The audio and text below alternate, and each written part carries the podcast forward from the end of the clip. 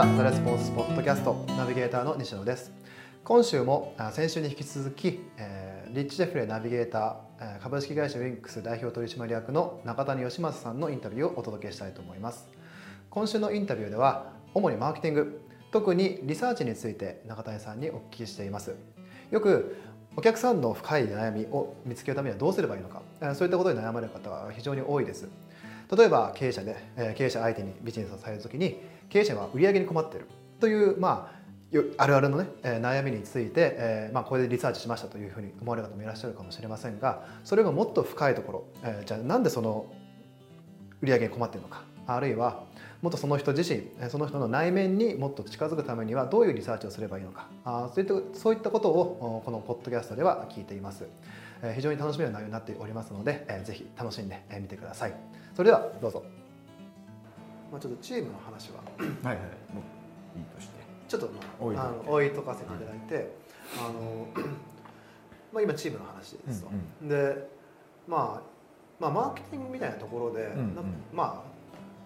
まあ、さっき言った去年と、まあ、今でなんかちょっとまた変わったとか、まあ、こういうことやってみましたとかってあります？マーケティングのことで変わったのはそのなんかな、まあ、2ついやまあプロモーション自体をそのものを外部に自社のプロモーションは外部に丸ごと任すっていう考え方を。大きなチャレンジですね、はい、自社のプロモーションで超難しいんですよね。えマジですか？僕からすると。そうなんですか？あの他の社長もそうやと思うんですけど欲がすごく出るんですよほうほうほうほうほう自分とこだ、まあ、例えば、まあ、塾始めたんですよね、はい、あのそのコピーを書い自分で書くんですよ、はいね、欲張りさんのコピーになっちゃうんですよ。へえ。あの人も欲しいこの人も欲しいみたいな。はいはいはいはいはい。なるほどなるほど、うん、で一応ペルソンも決めてちゃんとやってるにもかかわらず途中で何言ってるかよく分からなくなって自分で書けた思ってあのスタッフのコピーライターとか見せるじゃないですか。ちょっと何言ってるかわからないですみたいな。ああなるほどなるほどなるほど。で書き直ししたりとか。で自社のスタッフもやっぱりその主観が入るんでちゃんと顧客のリサーチもやって書いてるんですけどうまくいかないんですよねなんか。だからあこれは自社のやつは外部にやってもらった方がいいんじゃないかなっていうね。なるほどなるほど。特に自分の勉強会とかは主観がいつの間にか入っちゃってるんですよね。例えばどんな主観ですか？えた例えばあ主観うんこういうふうに考えてんじゃないかなみたいな、はいはい、でもお客さんのように作る時って全然そんな入らないんですよ、うんうんうん。うん、多分あの純粋にはこうした方がいいっていうセオリーの中に入れれるじゃないですか。そうですね。あの自分自身のあの事業じゃないから、うん、そこまでこうなんていうかなどっぷり入らないから逆にいいバランスで成果上げれるんですけど社のやつは本当にねコピーも何回も何回も書き直して 結局大してコピーかけてね あそうなんですね、はい、あの確かにその主観で結構難しいところでありますよね、うん、あのこの人もこの人も。ペルソナ一人なのに、うん、そうです。いやこの商品だったらこの人もいけんちゃうかみたいな。そうなんです。欲がねはいはいはいはい、で今回はその年商ベース年収ベースでまあ1000万前後ぐらいの人が集めようと思ってやってるんですけど途中であれ？そもそもまあマーケットちょっとちっちゃすぎるからもうちょっと広く取った方がいいんじゃないの？みたいな感覚になったりとかしてちょっと迷い出したりとか、はいはいはいちょっと下の方。そうそう。最初の目的を忘れてるんですよね、うん、少人数でもこれからパートナーシップを取ってできる人たちを集めようと思って最初スタートしたのに、収益の方にこう行ったりとか人数いるんじゃない？ですかそうだからちょっとブレちゃうんですよね自分の中で。それがまあちょっと大きく考え方を変えたっていうのが一つともう一個あんまあの大きく変わってないんですけど、えー、顧客のリサーチの数を増やしたっていうのがありますね。増やしたんですかうんそれは顧客あ顧客ってことはつまり受け持ってる、えー、あそうです。クライアントがいてそのクライアントの有料顧客さんたちっていうのがいるじゃないですか。はいはいはい、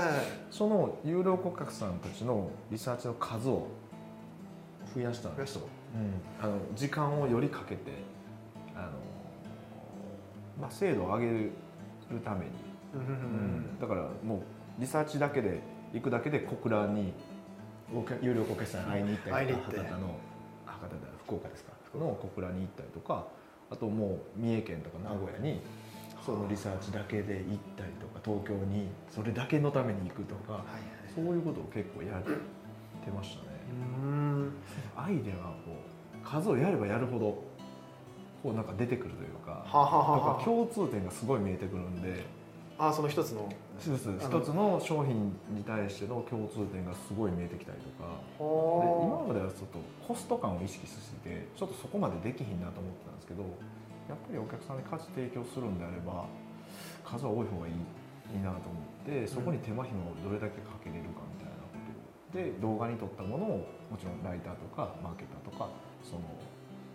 クライアントにも共有してこういう意図があってお客さんがこう言ってるからこういうアイデアはどうでしょうかみたいなことをやったりとかそういうのやってますよね。うん。中谷さんは結構あのリサーチを、まあ、すごい重視されるじゃないですか、はいはいはい。その時に、まあ、これは聞いとくとかっていうのってあります？えっとね、リサーチ項目をターゲットにリサーチするときは30項目ぐらいおままとめてあのやってるんですよなるほどなるでまあ全て聞かない時もあるんですけどほぼほぼそのシートに基づいて聞きますね。へえ。そう。でシートに書いてないことまで聞くこともあるのでそうそうそうそうだからもうなもう絶対使えへんようなっていう情報まで聞きますよね。例えば？普段どこに出入りしてるんですかとかね。なるほど。そうそうそう。普段の国でいいああなるほどなるほど、とかそのお金他にこの商品以外にどんなとこお金メインで使ってるんですかとか。そうそうそうそう。とか、まあ、どんな雑誌読んでますとか。まあ使えないって言っても後で広告打つ時とかに使えたりとかするんですよ。そうですね。なんかなんとかでいう雑誌の読んでるって言ってたんでもしかしたらそこの準広告出して当たるかもしれないですよみたいなことを言えるので。まあその時のあのライティングする時の情報としては使えないかもしれないですけど後の広告戦略とかで使える可能性がすごいあ高いのでーなるほど。まあ本当に余計なことまでいっぱい聞いてますね。ああなるほどなるほど。そう。僕もねこの前電話してインタビュー多分23回やったのかな、はいはいはい。やった時にまあ関係ないこと聞きましたね。関係いや多分お今おっしゃってたような、何見ますかとか、うんうん。メールマガジン何撮ってますかとかああとはあの、まあ、たまたまあのその方はあのすごい東東北海道だったっけな、北海道に住まれてる方だったんですけど、まあ、ちょっとスカイプでこう土曜日にちょっとあのお時間とってすごいなあの、まあ、親親しくさせていただいてるんですけど聞いたらあの今休日いつもあのなんだっけなツタヤだったっけなツタヤ付きのあスタバスタバにうんなんかツタヤがついてるあるある。あるそこにずっといるらしいです。へえまあなんか平日もかな。なんかまあ人混みが嫌いで あの空いてる時間にまあその場行くと。でそこで、まあ、本本をこう取ってこう読んで。でその本は大体マーケティングとかなんかこうなんだっけな、えーまあ、その業種のうん。うん関連したものを読むと、言った時になんとなくその人の生活感がある。どそうそうそう。それがすごい大事なんですよね。ですよね。ですその人の生活感とか価値観とか、はい。そのバックグラウンドの情報とか子供がいるとかいないとか、そういう情報ってめちゃくちゃ大事じゃない大ですか。切ですよね。大切ですよね。そのバックグラウンドありきで質問の質が変わってはいはいはい。い答えが導き出せるっていうかなんかそれがすごい重要だから本来聞かなければいけない質問ってあるじゃないですか、はいはい。どういう問題を抱えてたとか、うん。どういう要素で決めたのかとか変化みたいなベネフィットって何ですかって、まあそれ以上に、うん。さもっとバックグラウンドの情報を先に聞いとくとリサーチの質が超上がるんですよね。そうですよね。ああそうですあそうそうそう。あなんか今ほっとしましたよ。いやいや全然ないじゃないですか、はいはいはい。あの例えば一般のその本とかで、うんうん。あのまあ大切ですよって書かれてはいるけれども、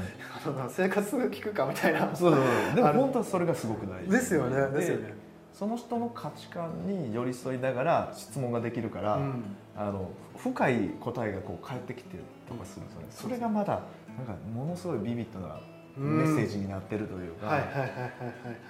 そうなんですよあのなんだっけなまあまあまあ詳しくぼやっとした感じになっちゃいますけどあの要はなあのまああるあななんだろうな多分てお店かな、うんお店系の、まあ、構えてるビジネスで、うんやってる方に聞いた時は例えば勉強する時間っていうのは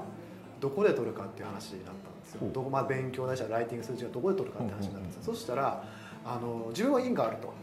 あのお店があると、はいはい。まあ、そのお店がある時間帯はできないと。だから終わった後のスタバに閉店間際までいるみたいな。なるほどでその閉店間際まで行った時にあの学生が騒ぐとうざいと。ね？いやでもそれ聞くことそれ聞くと、うん。この人がどういう状態でじゃあつまりあのそのあの、まあ、講座とかに参加するのかって考えたら、あのなんだろうな普通のなんていうかないわゆる、まあ、まあベネフィットとか、っていうよりももっと深い話ができるわけじゃないですか。あのスバスタバに行っても学生が集中して、ね、勉強できないですよねって。だから集中して勉強するために講座にそうそうそう。来た方がいいですよっていうことができるということですよね。ということがそうですね。あの、っていうまあいろんなそのなんかインスピレーションが出るじゃないですか。でもなかったらそれ出ないじゃないですか、うん。その素材がなかったら、それをこう聞いた時に、まあ、き僕は聞いてたんですけど、あなんか今聞いてあよかった。いや もうそんなんですよね、はい。前提が変わりますよねすごい。全然変わりますね。あのそういう、まあ、お客さん、まあ、クライアントさんのその有料顧客に対してうん。リサーチする時間を増やして、うんうん。で、えーまあ、それをもとにこう提案とかやっていくわけですよね、うん。またその提案もまた数とか変わりますよね。そうです。数提案の数がやっぱり増えますよね。リサーチをすればするほど。はあはなんかまあ答えはない。やっぱリサーチって答えを探しみたいな感じにはならないんですけどなんかヒントとか手がかり探しにはすごいなるのでうんその手がかりをもとになんかアイデアとかがどんどんどんどん生み出されていくというか。あうんそんな感じしますね。ああなるほど、なんかこう顧客の有料顧客のその聞いて自分はこんなのなかったけどこういうことできこういうな提案があったとかってあります？出せます？最近ねその実はその結構大きい会社さんのあそうなんだ。ことやっててなかなか出しにくいんですよね。申し訳ないんですけど、あいや大丈夫ですそうそこが。なるほどな。あでもそそういうのもんなんか大手のそのクライアントさんとかの案件も増えてきたんですか？そうですね。クライアント規模はちょっと大きくなってるような気はしますね。ああなるほど、うん。まあ、もともとそういう意図を持ってあの精度を上げていってたので。まあ聞いてる人の中に高校代理店さんとかいたらお怒られるかもしれないですけど高校代理店さんからの仕事をいかに横取りできるかみたいな。黒いですね。前回に続き。わざわざだって高校代理店さん通してうちに仕事入ってくるんだったらうちが直接取ったらいいじゃないですか別に。まあ確かにそうですそうそう。まあねそれだけの話なんですそれだけの話はいなんですよ。ね、い、やでもまあもうそれうん。なんかそのお何かな、まあ、永谷さんの中でそのクライアント、まあ、獲得じゃないですけどまあなんかこうこれでなんかポンポンポンで取れるようになったとかなんかありますああそういう意味では意識して最近やってるのはもう遊びのスケジュールをいっぱい入れるっていう、マジ？マジですその一番ベストは家族と遊びの時間をたくさん入れるっていうのを結構増やしてますね意識して。えそれで増えるんですか？増えましたね。あの自分の中では感覚値になるんですけど、今までそうあんまり結構仕事ストイックにやったりとか、うん。もう自分だけがこう例えば夜飲みに行ってバーって騒ぐとか,、なんかそういうことはやってたんですけどなんかこう本当にゆ豊かな遊びじゃないですけどなんか本当に楽しめるような遊びをの時間を増やしてみたらどうかなっていうのがあってそれはきっかけはそのコップってあるじゃないですか。はあ、はあはあ、普通のコップをコップが生きる使えるのはコップが空っぽやからやよっていう言葉をどっかで目にしたんですよね。コップは空っぽだから使えるんだと。あ、であれば今の自分の状況状況ってどうかなと思ったらちょっとコップの中に水が溜まりすぎてるんで新しい水入れれないじゃないですか、だからそのまずはコップを空っぽにする作業ってやってみないといけないかなと思ってうんそのその作業を入れてみたでそれが遊びだったんですけど でそうすることによってやっぱコップって空っぽになっていうか、ね、抱えてるものが少なくなるじゃないですか、うん。遊びの時間が長くなれば。だそこに新しいそう仕事とかその人とかいうのがポコって入ったって感じですね。はあ、なるほどなるほど。だから嘘みたいな話なんですけど 嘘みたいな。話感覚的にはすごいそれあると思う。西野さんもでもそうなんかそんな話ちょろっとやってませんでした？まあ、今年今年入って最初に、まあ、北岡さんと一緒にシンガポール、あのご一緒させていただきましたね。確かにその次の月あたりは僕すごい調子良かったですね。その次の月とまあでも4月も良かったかな、うん、3月と準備とかもあったりもしましたんでまああれかもしれないですけどでも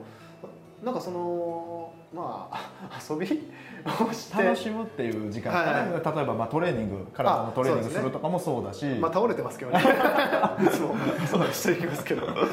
毎回こうグワーってなってますけど。仕事に直結しない、うん、その自分に与える時間をたくさん増やすっていうのは結構いいんじゃないかなって感じしますけどね。ああでもそれはあるかもしれないですね、うん、確かになんかそっちの方がすっきりしたっていうのもあるかもしれないですね。なんか。今までこう考えて考えて導き出した答え結構時間かかってたりとか、はい、もうなんか瞬間に決まってるというかパンパンパンって決まっていく感じがして結局時間短縮になってる感じがすごいするんですよね。ああなるほど、うん、だからまあ僕がコップを空っぽにする作業っていうのをこうなるべくこう意識してやろうかなっていうこれからもずっともう遊びまくってやろうかな。でも実際本当問い合わせの数とかも増えてるしそのクライアントの規模とかいうそののも全然変わってきてるのでまあ、まあ、もしかして下がるまで一回やってみようかなみたいな感じなんですね。あなるほどな。でもそういうのもあるかもしれないですね、うん、あの確かに去年のやつ比べてみると今年の方が調子いい。でもその変え僕の中でですけど大きく変わってるって言ったら確かにそういう、まあ、いわゆる第二領域というのかな？7つの習慣でいう、まあ、ちょっと、まあ、体が健康とかあ、まあ、そういうなんか全然ちょっと専門分野じゃないけれども、うん、一つの教養みたいな感じで新しいものを始めていた方が確かにまあ変わったって言ったらそれぐらいしかないですかね、うん、僕も。おっとあ意外な 意外 意外な結論が。コップのサイズを多分でかくする作業をしたんでしょうね。ああなるほど。そうそうだから量はあんまりね入ってる水の量は変わってないけど西野さん自体がでかくなってるからまだまだ入る領域が増えたよっていう話ですねそれは。あなる上げてきましたね。このあでもそれというと中谷さんもさっきのやつ水捨てなんじゃなくて広がったってことじゃないですか？どうなんでしょうね。でもなんか水捨てるって難しくないですか？確かに。あの僕ちょっとそう思ったんですけどあの水を入った水をこう要は捨てるってなるほど。インナー中身のゲームあの、心の中のゲームだとちょっと難しい確かにでもそれがこう広がるとなるほど。新しく入れるんですそっちですか。そっちでしたね。あとちょっと濁った水をねすくって捨てるみたいな、ね、ああそうですねそうですねも僕もと年齢重ねてきたら濁った水がね 増え出し増え出しますんで濁った水がね。それを書き出してからね。でもねなんかあんまり同じこと続けてたら不思議とそういうのって増えません？そうなんですよね。あのなんていうかな多分最初の頃はそれは全然綺麗な水だったんだけどそれをなんか続けてったらなぜかちょっとこうなんていうかな頭がこう、うん、こうなっちゃって、うん、なんか直線的な感じになっちゃってなんかあんま気づけなくなるすごいわかります。川の水がこうなんですかね。綺麗なまんまじゃないですか、ね、流れてるからじゃないですか。溜まってる水ってだんだん濁ってきたりとか、はいはいはい。ね、家の水槽とかもどんどん、ね、あの水が腐ってきたりとかするじゃないですか。循環してないからなんですよねきっとね。なるほどなるほどじゃあまあそういった新しい要素を入れるっていうことは、いわゆるそういうなんていうかな、まあ、循環させるというか、うんうん、まあ、コップのサイズを広大きくするっていう作業になるという。話ですかね。西野さんがまとめていただいて。いやいやいや僕僕中田の要素はここしただけなんですでもそういうことじゃないですかね。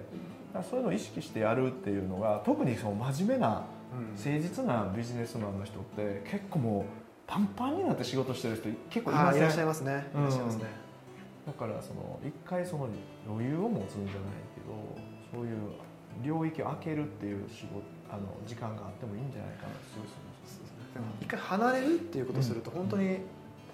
世界変わりますよね、変わると思いますね。僕もシンガポールというかそれすご感じました、あのまあちょっとこれ大丈夫かなって、まあ、不安になりながらまあ一回去年か？去年ちょっとスタンフォードのところに研修行った時1週間丸もいなかった、でその時帰った時に何かあったって聞いたら誰も何もなかったです。って言ってそれはそれでちょっとあの寂しかったですでもそれまあそれあったんでじゃあ今年もちょっと、まあ、シンガポール、まあ、撮影もあったんですけどそれに行かせていただいたら、うん、すごい変わりましたね、あの見方が。もっとまあ海外出たいなと思いましたし、まあ人によってねその遊びを入れるのかその学びを入れるのかとかね、トレーニングを入れるのかとかまあいろいろ変わる旅行入れるのかわかんないですけど、うんうんね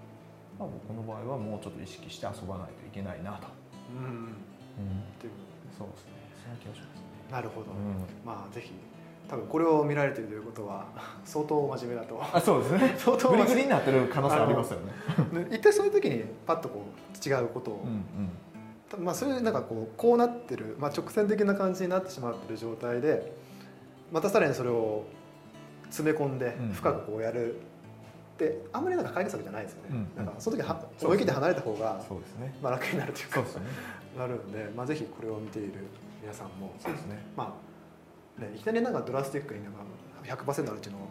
80%遊びにするっていうのではなくて ちょっとちょっとした要素として要素として入れるっていう、ね、入れていただけるとまたパフォーマンスが上がって、うん。まあ、より成果を出しやすくなるのではないでしょうかと。本当そうやと思います。ということですよね。じゃあそういういい感じだということで、まあぜひあのまあ休むというかそうですね。あの遊んでください。遊んでください。と いうことでポッドキャストを終わりにしたいと思います。今日の皆さんありがとうございました。はいありがとうございました